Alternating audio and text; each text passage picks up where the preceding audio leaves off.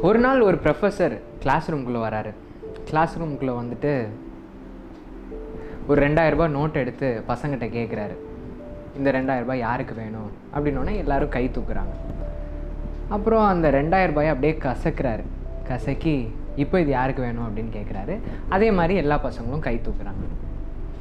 அப்புறம் என்ன பண்ணுறாரு அந்த ரெண்டாயிரம் ரூபா நோட்டை கீழே போட்டு நல்லா மிதித்து திரும்ப எடுத்து இப்போ யாருக்கு வேணும்? அப்படின்னு கேட்குறாரு எல்லாரும் கை தூக்குறாங்க. எனக்கு வேணும் எனக்கு வேணும் அப்படின்னு.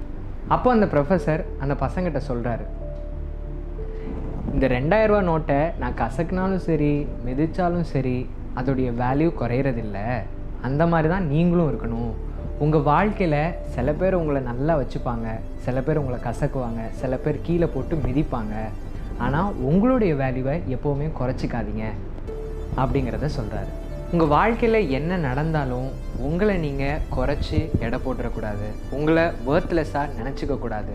உங்களுடைய வேல்யூவை குறைஞ்சதா நீங்கள் என்றைக்குமே ஃபீல் பண்ணக்கூடாது. நாம் ஒவ்வொருத்தரும் ரொம்ப special don't forget your value